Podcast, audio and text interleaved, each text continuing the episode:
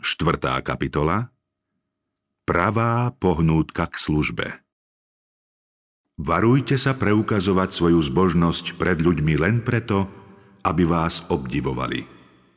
Matúš 6. kapitola, 1. verš Kristové slová na vrchu blahoslavenstiev boli výrazom učenia, ktoré zvestoval bez slov svojím životom, čomu však ľudia nerozumeli. Nevedeli pochopiť, prečo na dosiahnutie toho, čo pokladali za zvrchované dobro, nepoužil svoju veľkú moc.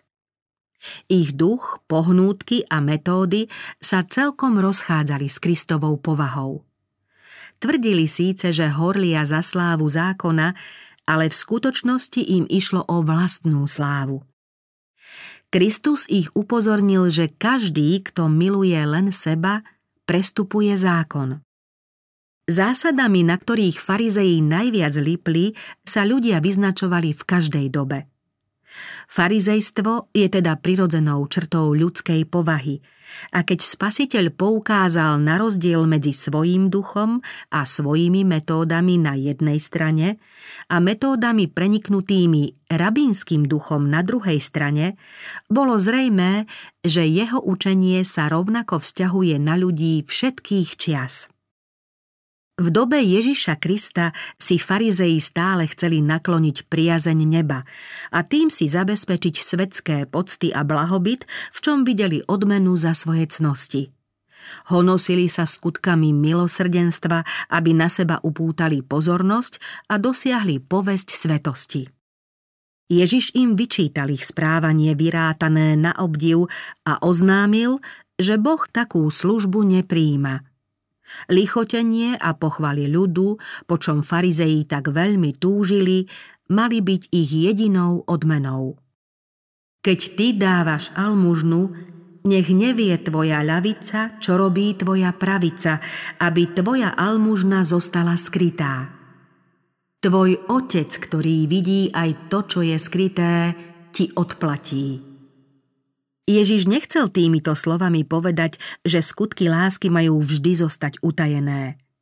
Apoštol Pavel pri písaní pod vplyvom Ducha Svetého pripomenul šľachetnú obetavosť makedónskych kresťanov a poukázal na Kristovú milosť, ktorá v nich pôsobila.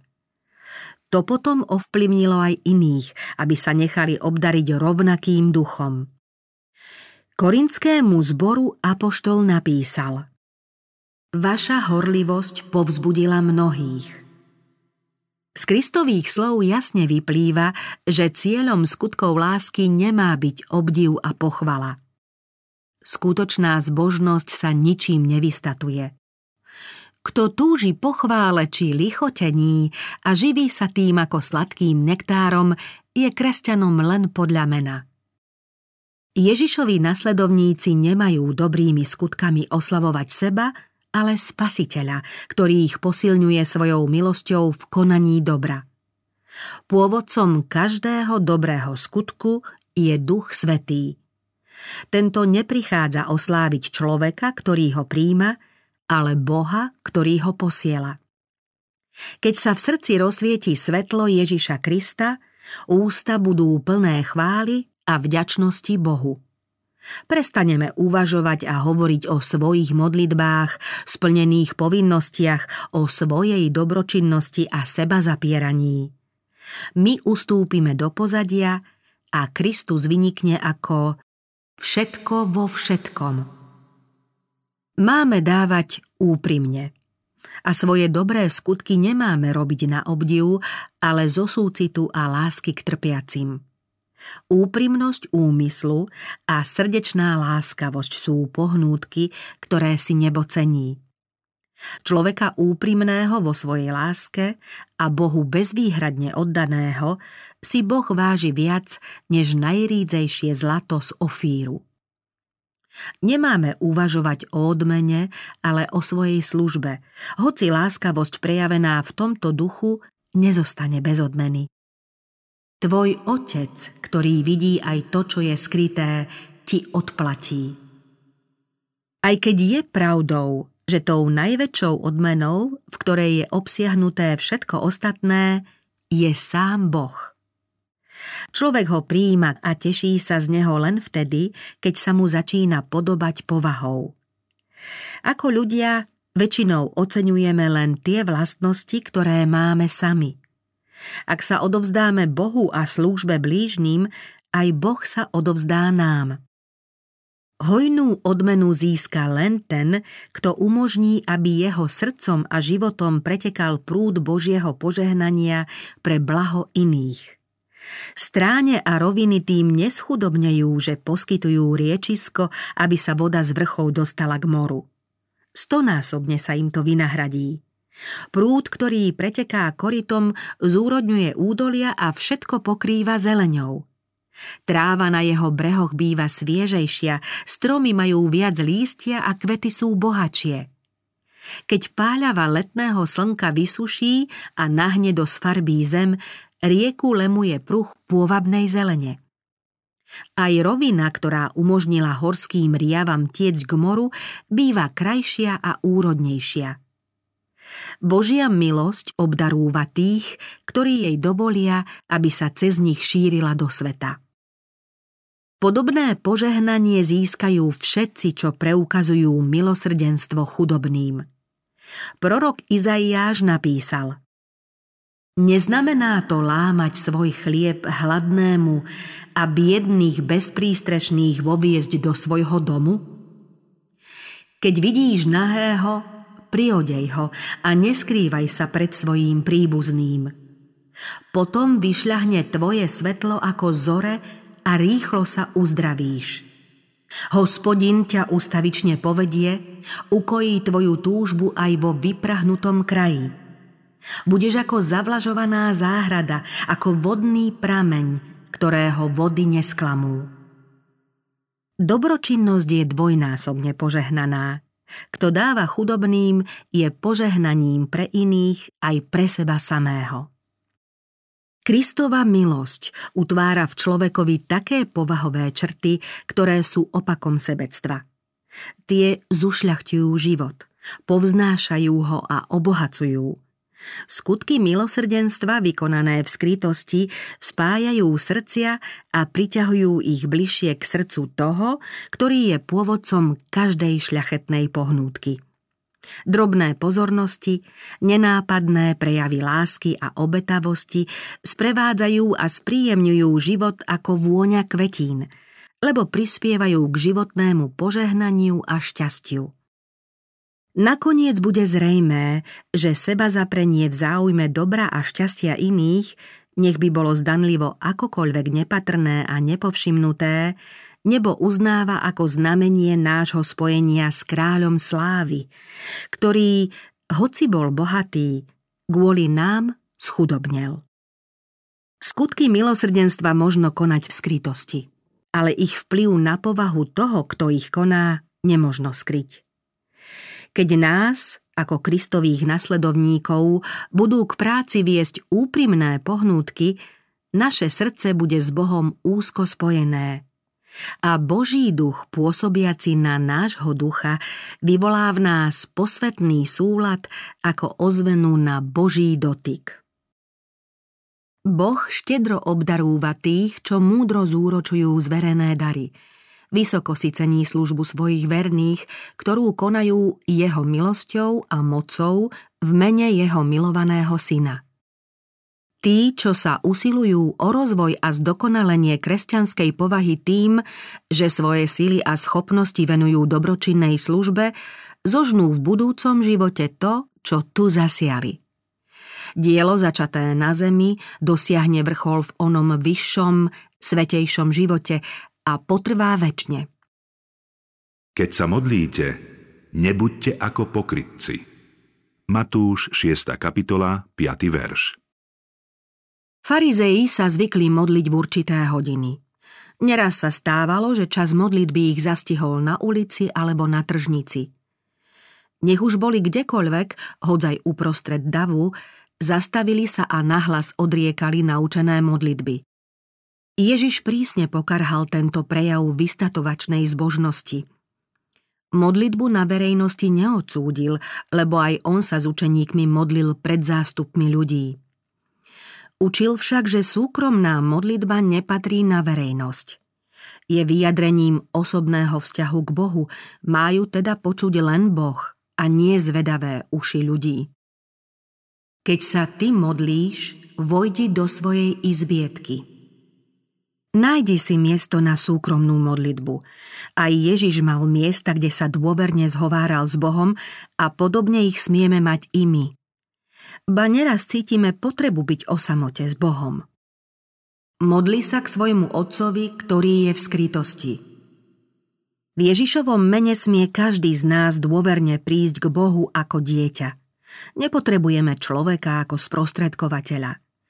V mene Ježiša Krista môžeme otvoriť svoje srdce Otcovi ako tomu, kto nás pozná a miluje. Na skrytom mieste, kde nás vidí a počuje len Boh, môžeme vyrozprávať svoje najtajnejšie priania a túžby neskonale zľutovnému Otcovi. Keď sa v samote stíšime, osloví naše srdce hlas, ktorý sa ozve vždy, keď človek volá z hĺbky svojej biedy. Pán je milosrdný a ľútostivý. Vo svojej trpezlivej láske je vždy ochotný vypočuť vyznania zblúdených a prijať ich pokánie. Čaká od nás vďačnosť, podobne ako matka čaká úsmev od svojho milovaného dieťaťa. Chce, aby sme pochopili, ako úprimne a vrúcne po nás túži. Radí nám, aby sme v každej tiesnivej situácii hľadali útočisko v jeho súcite a náš zármutok zverili jeho láske – naše bolesti a rany smieme zveriť jeho uzdravujúcej moci, našu slabosť jeho sile a našu prázdnotu jeho plnosti. Nech prišiel k nemu ktokoľvek, nikoho nesklamal. Tí, čo ho uzrú, budú žiariť. Ich tváre sa nezapíria. Tí, čo prichádzajú k Bohu v skrytosti súkromia a v tiesni volajú k nemu o pomoc, neprosia nadarmo. Tvoj otec, ktorý vidí aj to, čo je skryté, ti odplatí. Ak si Krista zvolíme za svojho každodenného sprievodcu, cítime pôsobenie moci neviditeľného sveta. Tým, že hľadíme na Ježiša, stávame sa mu podobnými. Pohľad na ňo spôsobuje našu vnútornú premenu. Povaha sa nám zjemňuje a zušľachťuje pre nebeské kráľovstvo. Spoločenstvo s pánom nepochybne prehlbuje zbožnosť, utvrdzuje čistotu a zvrúcňuje nadšenie. Naša modlitba bude účinnejšia. Božia výchova sa v našej výchove prejaví novou usilovnosťou a horlivosťou. Človek, ktorý dennodenne úprimne prosí Boha o pomoc, oporu a silu, bude mať šľachetné túžby, rozvážne správanie a stály hlad po spravodlivosti. Trvalé spojenie s Bohom nám pomôže šíriť svetlo pokoja a súladu medzi tými, s ktorými sa stretávame. Sila získaná modlitbou a vytrvalé úsilie dosiahnuť povahu ozdobenú ohľadu plnosťou a pozornosťou nám zmenia každodenné povinnosti na radosť a naplnia nás spokojom za všetkých okolností. Keď sa priblížime k Bohu, vloží nám do úst svoje posolstvo, ba priam slová, ktorými budeme o ňom svedčiť a velebiť jeho meno. Naučí nás melódiu piesne anielov, ktorá oslavuje nášho nebeského Otca. Z každého skutku bude vyžarovať svetlo a láska Spasiteľa, ktorý v nás prebýva. Keď človek žije vierou v Božieho Syna, starosti ho príliš netrápia. Pri modlitbe nevravte priveľa ako pohania. Matúš 6. kapitola, 7. verš. Pohania sa nazdávali, že už ich modlitby sú záslužným odčinením hriechu. Čím bola teda modlitba dlhšia, tým väčšie boli jej údajné zásluhy. Keby sa mohli stať svetými vlastným úsilím, bolo by v nich niečo, z čoho by sa mohli tešiť a chváliť sa tým. Takéto chápanie modlitby vychádza z predpokladu, že odpustenie možno získať vlastnými zásluhami. To je však základ všetkých falošných náboženstiev. Farizei si osvojili túto pohanskú predstavu o modlitbe, ktorá prežíva dodnes, dokonca aj medzi tými, čo sa pokladajú za kresťanov. Opakovanie ustálených tradičných vied bez skutočnej túžby po Bohu možno označiť za pohanskú veľavravnosť. Modlitba v nejakom prípade neznamená odčinenie hriechu, sama nie je nejakou cnosťou či zásluhou. Tisíc kvetnatých slov sa nevyrovná jedinej posvetnej túžbe – aj tie najkrajšie modlitby môžu byť prázdnou rečou, ak nevyjadrujú skutočné pocity srdca. Ale ak modlitba vychádza z úprimného vnútra a vyjadruje jednoduché priania človeka, ako by žiadal priateľa o pomoc v očakávaní, že mu ju poskytne, potom ide o modlitbu viery. Boh nestojí o naše obradné poklony – Cestu k milostivému otcovi však nachádza mlčanlivé volanie zarmúteného srdca, tiesneného vedomím vlastného hriechu a úplnej bezmocnosti. Keď sa postíte, netvárte sa zachmúrene ako pokrytci. Matúš 6. kapitola, 16. verš. Pôst podľa písma znamená viac než nejakú formálnu záležitosť neznamená len odmietať stravu, oblieť si vrecovinu a sypať si popol na hlavu. Kto sa postí s úprimným zármutkom nad hriechom, nebude to nikdy vystavovať na obdiv. Zmyslom Božej výzvy na pôst nie je tríznenie tela kvôli hriechu. Pôst nám pomáha poznať závažnosť hriechu, vedie srdce k pokore pred Bohom i k prijatiu jeho odpúšťajúcej lásky – Boh prikázal Izraelcom. Roztrhnite si srdcia a nie šaty. Vráťte sa k hospodinovi, svojmu Bohu. Pokánie nám vôbec nepomôže, ak si budeme navrávať, že svojimi skutkami si môžeme zaslúžiť alebo získať dedičstvo medzi svetými.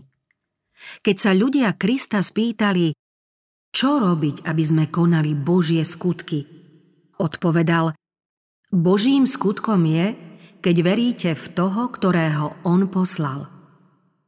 Pokánie znamená obrad od seba ku Kristovi. Dobré skutky budeme konať vtedy, keď príjmeme Krista, aby v nás mohol vierou žiť. Ježiš povedal Keď sa však ty postíš, natri si hlavu olejom a tvár si umy, aby nie ľudia videli, že sa postíš, ale tvoj otec, ktorý je v skrytosti. Všetko, čo konáme na Božiu slávu, máme konať radostne, nie zamračene. V Kristovom náboženstve nie je nič pochmúrne. Keď kresťania svojim smutným vzhľadom vzbudujú dojem, ako by sa sklamali vo svojom pánovi, potom naozaj nesprávne predstavujú Kristovú povahu a v nepriateľoch vyvolávajú pochybnosti a výčitky. Slovami sa síce môžu hlásiť k Bohu ako k svojmu otcovi, ale podľa svojho zovňajšku zdajú sa byť skôr sirotami. Kristus chce, aby sme službu v jeho diele predstavovali takú príťažlivú, aká skutočne je. Súcitnému spasiteľovi však povedzte o svojom seba zaprení a skrytých zápasoch srdca – Zložte svoje bremeno pri Ježišovom kríži, napredujte a tešte sa z lásky toho, ktorý vás prvý miloval. Ľudia sa nemusia vôbec dozvedieť, čo sa odohráva medzi človekom a Bohom, ale výsledky pôsobenia Ducha Svetého na srdce budú zjavné všetkým, pretože ten, ktorý vidí aj to, čo je skryté, ti odplatí. Nezhromažďujte si poklady na zemi Matúš 6. kapitola, 19. verš. Pozemské poklady nie sú trvanlivé. Rozkrádajú ich zlodeji, zožierajú ich mole a hrdza, ničia ich požiare a záplavy či živelné pohromy. Kde je tvoj poklad, tam bude aj tvoje srdce. Pozemské poklady vedia tak zaujať ľudskú mysel, že pre nebeské veci niet už v nej miesta. Aj v dejinách Židov neraz bývala homba za peniazmi hlavným záujmom. Sebectvo im vyhnalo zo srdca Boha a udusilo zbožnosť. Podobne je to aj dnes. Túžba po bohatstve zotročuje život, potláča v človekovi šľachetnosť a rozvracia samú podstatu ľudskosti, až ju celkom zničí. Služba satanovi je úmorná, bolestná a zmetená. Radosť z pokladu, ktorý si ľudia na zemi zhromaždili, trvá len krátky čas. Ježiš povedal Zhromažďujte si poklady v nebi, kde ich nezožiera ani hrdza, ani mole a kde sa zlodeji nevlamujú a nekradnú. Veď kde je tvoj poklad, tam bude aj tvoje srdce. Rada teda znie, aby sme si ukladali poklady v nebi. Vo vlastnom záujme by sme mali získavať nebeské bohatstvo. Z toho, čo vlastníme, je len ono skutočne naše – Poklad uložený v nebi je nehynúci. Nemôže ho zničiť požiar ani záplava, nemôže ho ukradnúť zlodej ani znehodnotiť hrdza, pretože sa oň stará Boh. Týmto pokladom, ktorý si Kristus cení nadovšetko je bohatstvo slávy jeho dedičstva medzi svetými. Kristus nazýva učeníkov svojimi klenotmi – svojim drahocenným a jedinečným pokladom. Hovorí, budú žiariť ako drahokami v čelenke. Človeka urobím zriedkavejším ako rídze zlato a ľudí ako zlato ofírske. Kristus, zdroj všetkej slávy, vidí vo svojom očistenom a dokonalom ľude odmenu za všetko utrpenie, poníženie a lásku, a pokladá to za doplnenie svojej slávy. Smieme s ním spolupracovať na veľkom diele vykúpenia a smieme mať aj podiel na bohatstve, ktoré získal svojim utrpením a smrťou.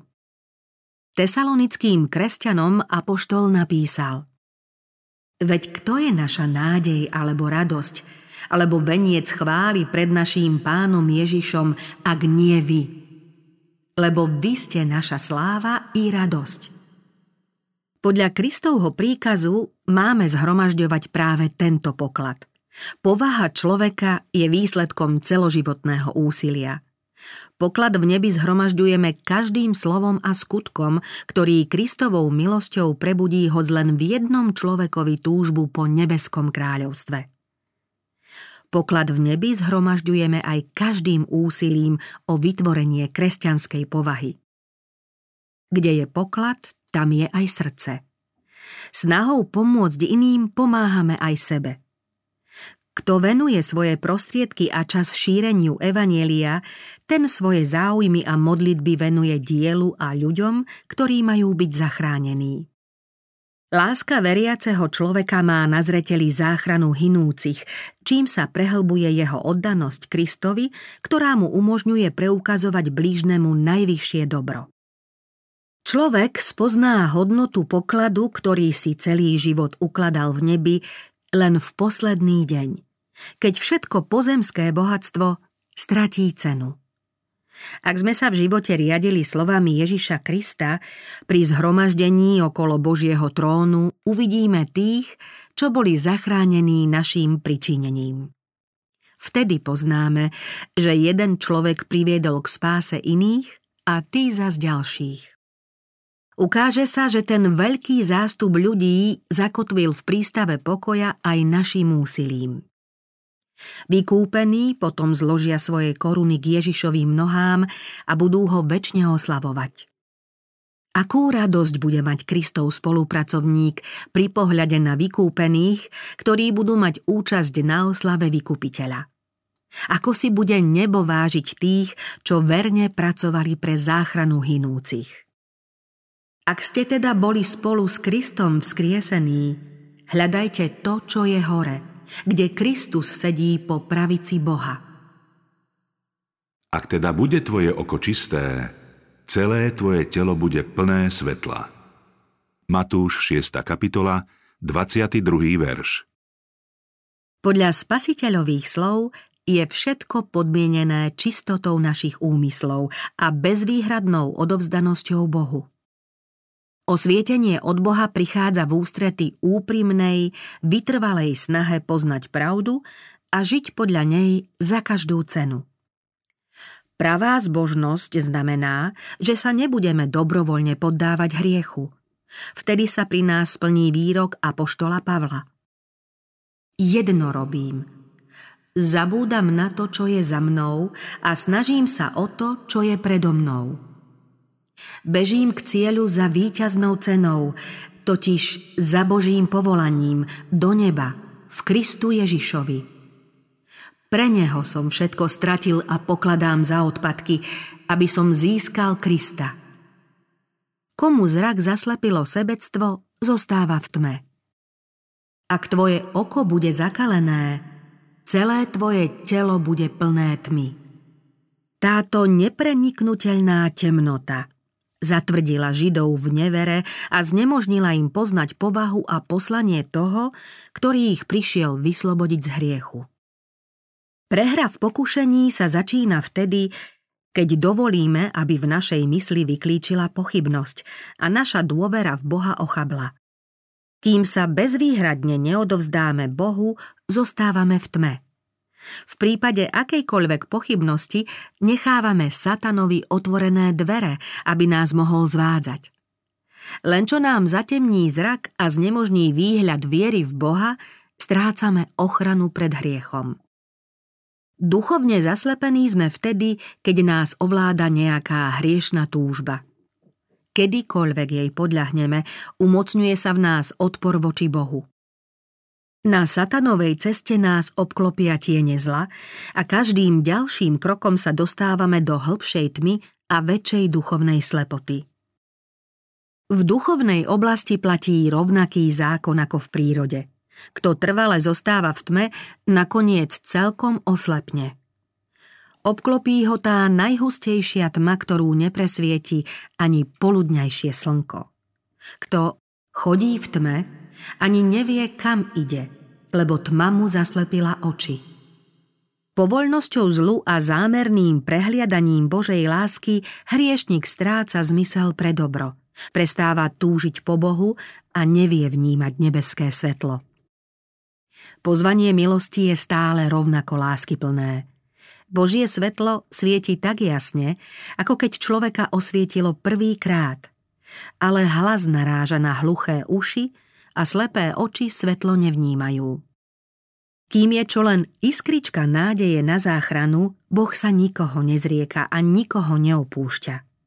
Boh sa neodvracia od človeka, ale človek sa odvracia od Boha.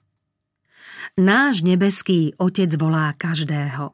Vo svojej veľkej láske ho napomína a ubezpečuje, kým jeho spásny vplyv na hriešníka má ešte zmysel. Človek je zodpovedný sám za seba. Keď dnes odmieta vplyv Ducha Svetého, neskôr odmietne aj väčšie svetlo. Jeho odpor voči Bohu sa bude stále zväčšovať, až nakoniec svetlo prestane vnímať a voči vplyvu Ducha Svetého zostane ľahostajný. Potom sa v ňom aj zvyšok svetla premení na tmu. Nikto nemôže slúžiť dvom pánom.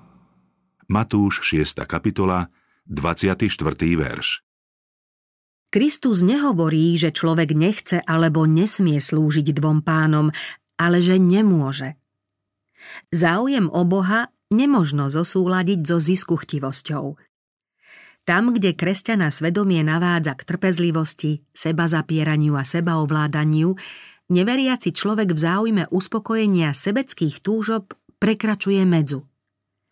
Na jednej strane deliacej čiary je seba zapieravý nasledovník Krista, na druhej strane márnotratný pôžitkár, holdujúci módnym výstrelkom a hriešným zábavám. Kresťan nemôže prekročiť deliacu čiaru medzi týmito stranami. Keďže strednej cesty nie je to, nikto nemôže zostať neutrálny. Nie to človeka, ktorý neslúži ani Bohu, ani nepriateľovi spravodlivosti. Kristus chce žiť vo svojich nasledovníkoch a konať svoje spásne dielo prostredníctvom ich schopností. Svoju vôľu majú podriadiť jeho vôli a spolupracovať s jeho duchom. Potom však už nežije ich ja, ale žije v nich Kristus. Kto sa bezvýhradne neodovzdá Bohu, toho ovláda iná moc. Poslúcha hlas niekoho, koho zámery sú celkom opačné.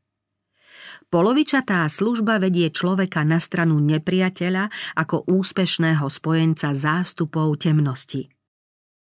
Keď sa k satanovi pripoja a začnú s ním spolupracovať aj tí, čo sa hlásia za nasledovníkov Krista, nakoniec sa prejavia ako jeho nepriatelia. Zrádzajú svoje posvetné poslanie, stávajú sa spojovacím článkom medzi satanom a pravými stúpencami spasiteľa a nepriateľ sa pomocou nich stále snaží zaujať kristových nasledovníkov. Jednou z najspolahlivejších satanových opôr na svete nie je nemravný život tvrdohlavého hriešnika, ale zdanlivo cnostne čestne a ušľachtilo žijúci kresťan, ktorý podlieha hodzaj jedinému hriechu alebo je otrokom možno jedinej neresti. Pre iného človeka, ktorý v skrytosti bojuje proti nejakému silnému pokušeniu a chveje sa na samom okraji priepasti, je taký príklad najmocnejším zvodom k hriechu. Ten, kto má ušľachtilé predstavy o živote, pravde a cti, no napriek tomu zámerne prestupuje niektoré z prikázaní Božieho zákona, znehodnocuje svoje vznešené dary, ktoré sa mnohým stávajú príčinou pádu do hriechu. Mimoriadne nadanie, vlohy, schopnosti, cit, ba aj ušľachtilé a láskavé skutky sa môžu stať satanovým osídlom, ktoré strhne ľudí do časnej i väčnej záhuby. Nemilujte svet ani to, čo je vo svete. Ak niekto miluje svet, nie je v ňom otcová láska, lebo nič z toho, čo je vo svete, žiadostivosť tela, žiadostivosť očí a vystatovanie sa blahobytom nie je z Otca, ale zo sveta. Nebuďte ustarostení o svoj život. Matúš, 6. kapitola, 25. verš. Ten, ktorý vám dal život, vie, že potrebujete potravu, aby ste mohli žiť. Stvoriteľ vie, že svoje telo musíte zaodiať. Ten, ktorý vám dal svoj najväčší dar, nedá vám azda aj všetko ostatné, čo potrebujete? Ježiš upozornil svojich poslucháčov na vtáctvo, ktoré si núti svoje chválospevy a nezaťažuje sa starosťami.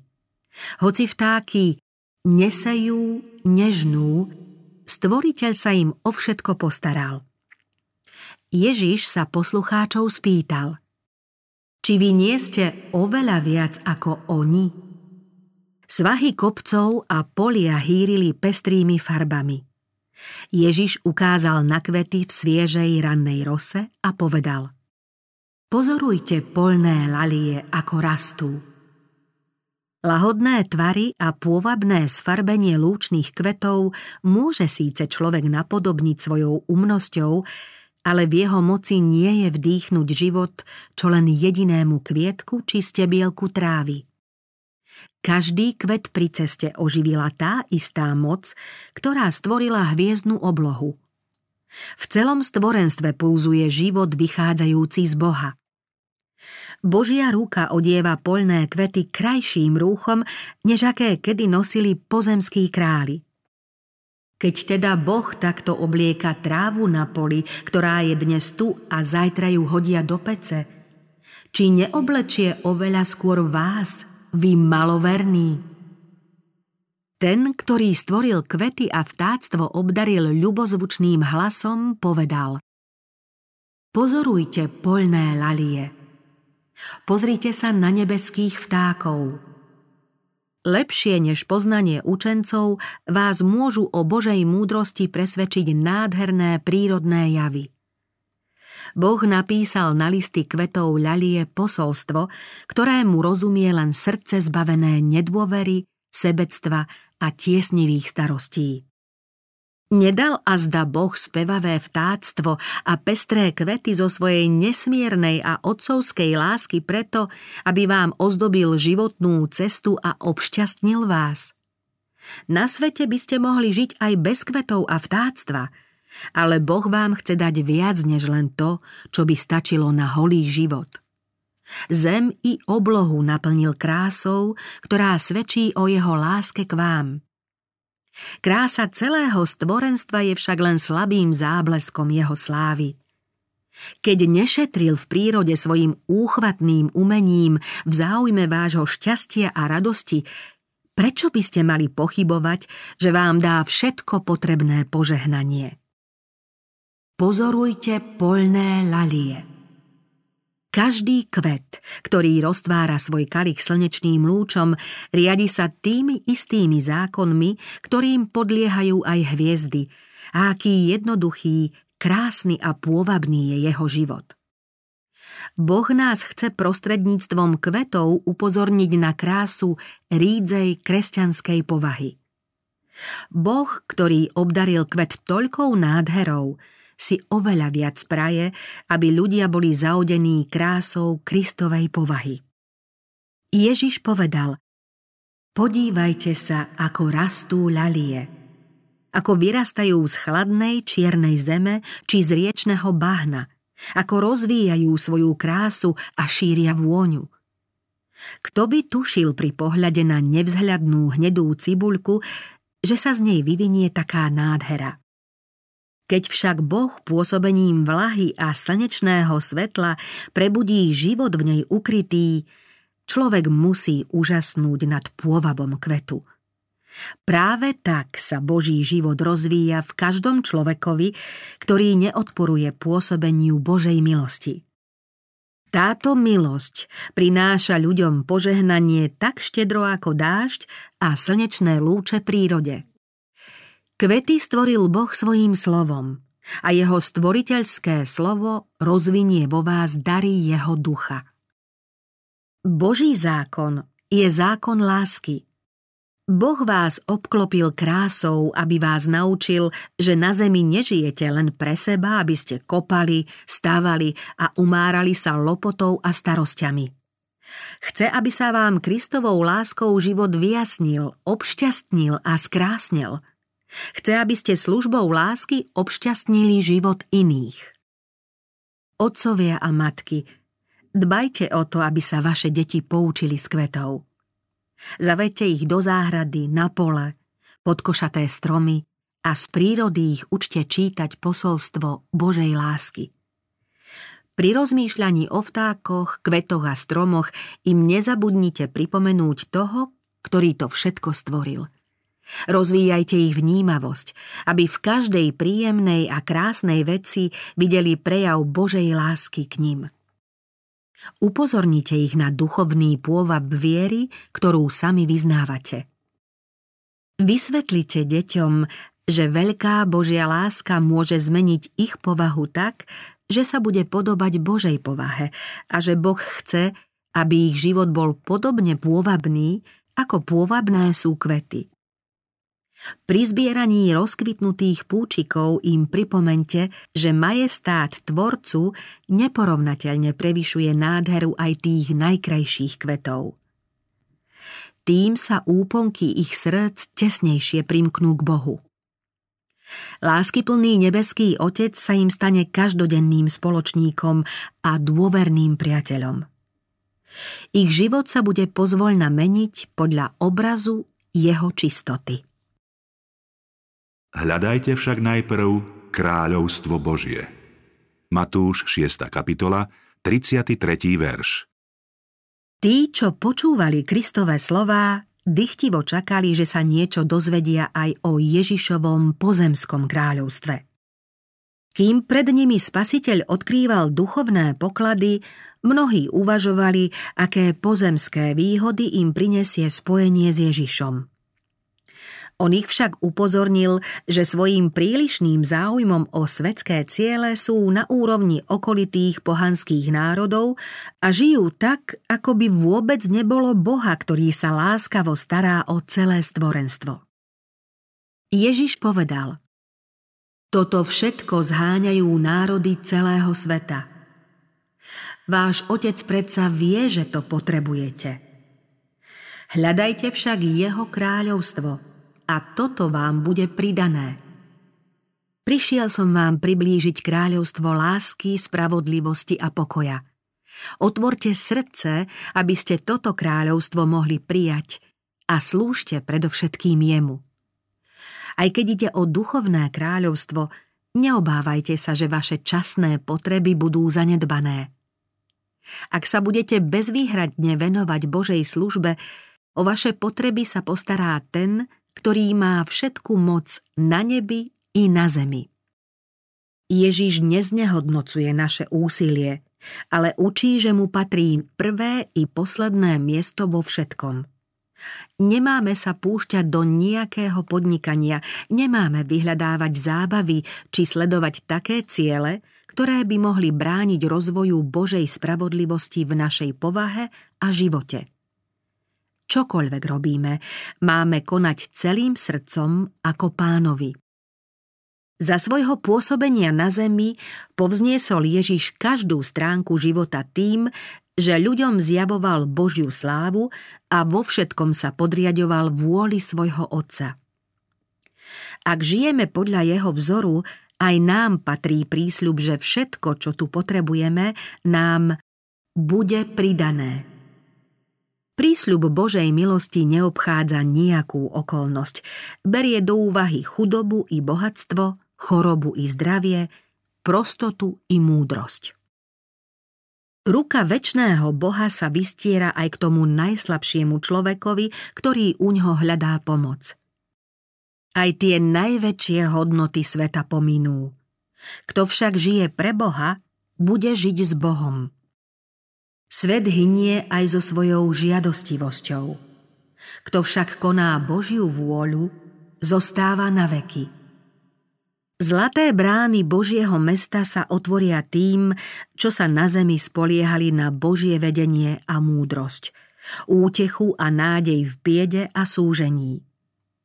Tam ich privíta spev anielov a strom života im poskytne svoje plody. Lebo keby sa aj vrchy pohli a pahorky sa klátili, moja milosť sa nepohne od teba, ani moja zmluva pokoja sa neskláti – hovorí hospodin, ktorý sa zmilúva nad tebou. Nebuďte teda ustarostení o zajtrajšok. Každý deň má dosť vlastného trápenia. Matúš 6. kapitola, 34. verš. Ak ste sa odovzdali Bohu a jeho dielu, nemusíte byť ustarostení o zajtrajšok. Ten, ktorému slúžite, pozná koniec od začiatku. Neviete, čo pred vami skrýva nasledujúci deň, ale všemohúci Boh to vie. Ak záležitosti svojho života hodláme vziať do vlastných rúk a chceme sa spoliehať len na svoju múdrosť, berieme na seba bremeno, ktoré nám Boh nekázal niesť. Snažíme sa ho uniesť bez jeho pomoci. Preberáme na seba zodpovednosť, ktorá patrí Bohu, čím vlastne chceme zaujať jeho miesto. V takom prípade by sme mohli byť ustarostení a obávať sa nebezpečenstiev a strát. No ak veríme, že milujúci Boh chce len naše dobro, potom sa o budúcnosť prestaneme obávať. Vtedy budeme Bohu dôverovať tak, ako dieťa dôveruje milujúcim rodičom. Len čo sa naša vôľa stotožní s vôľou Božou, naše starosti a obavy sa rozplynú. Kristus nám neslúbil pomoc na to, aby sme bremeno zajtrajška niesli už dnes. Povedal, stačí ti moja milosť. Podobne ako kedysi dával svojmu ľudu mannu na púšti každý deň, aj nám každodenne dáva dostatok svojej milosti. Rovnako ako izraelský národ počas putovania púšťou, aj my môžeme každé ráno prijímať nebeský chlieb. Keďže len dnešok je náš, dnes máme žiť pre Boha. Dnes máme teda Kristovi a jeho službe podriadiť všetky naše zámery a plány, odovzdať mu všetky naše starosti, pretože on sa o nás stará. Lebo ja poznám úmysly, ktoré mám s vami, znie výrok hospodinov. Úmysly smerujúce k blahu, nie k nešťastiu v obrátení a upokojení bude vaša záchrana. Keď budete hľadať pána a prežívať obrátenie každý deň, keď sa dobrovoľne rozhodnete pre slobodu a radosť v pánovi, keď radostne príjmete jeho milostivé volanie a vezmete na seba jeho jarmo, jarmo poslušnosti a služby, pán stíši váš nárek, odstráni všetky vaše ťažkosti a vyrieši všetky problémy, s ktorými sa stretávate.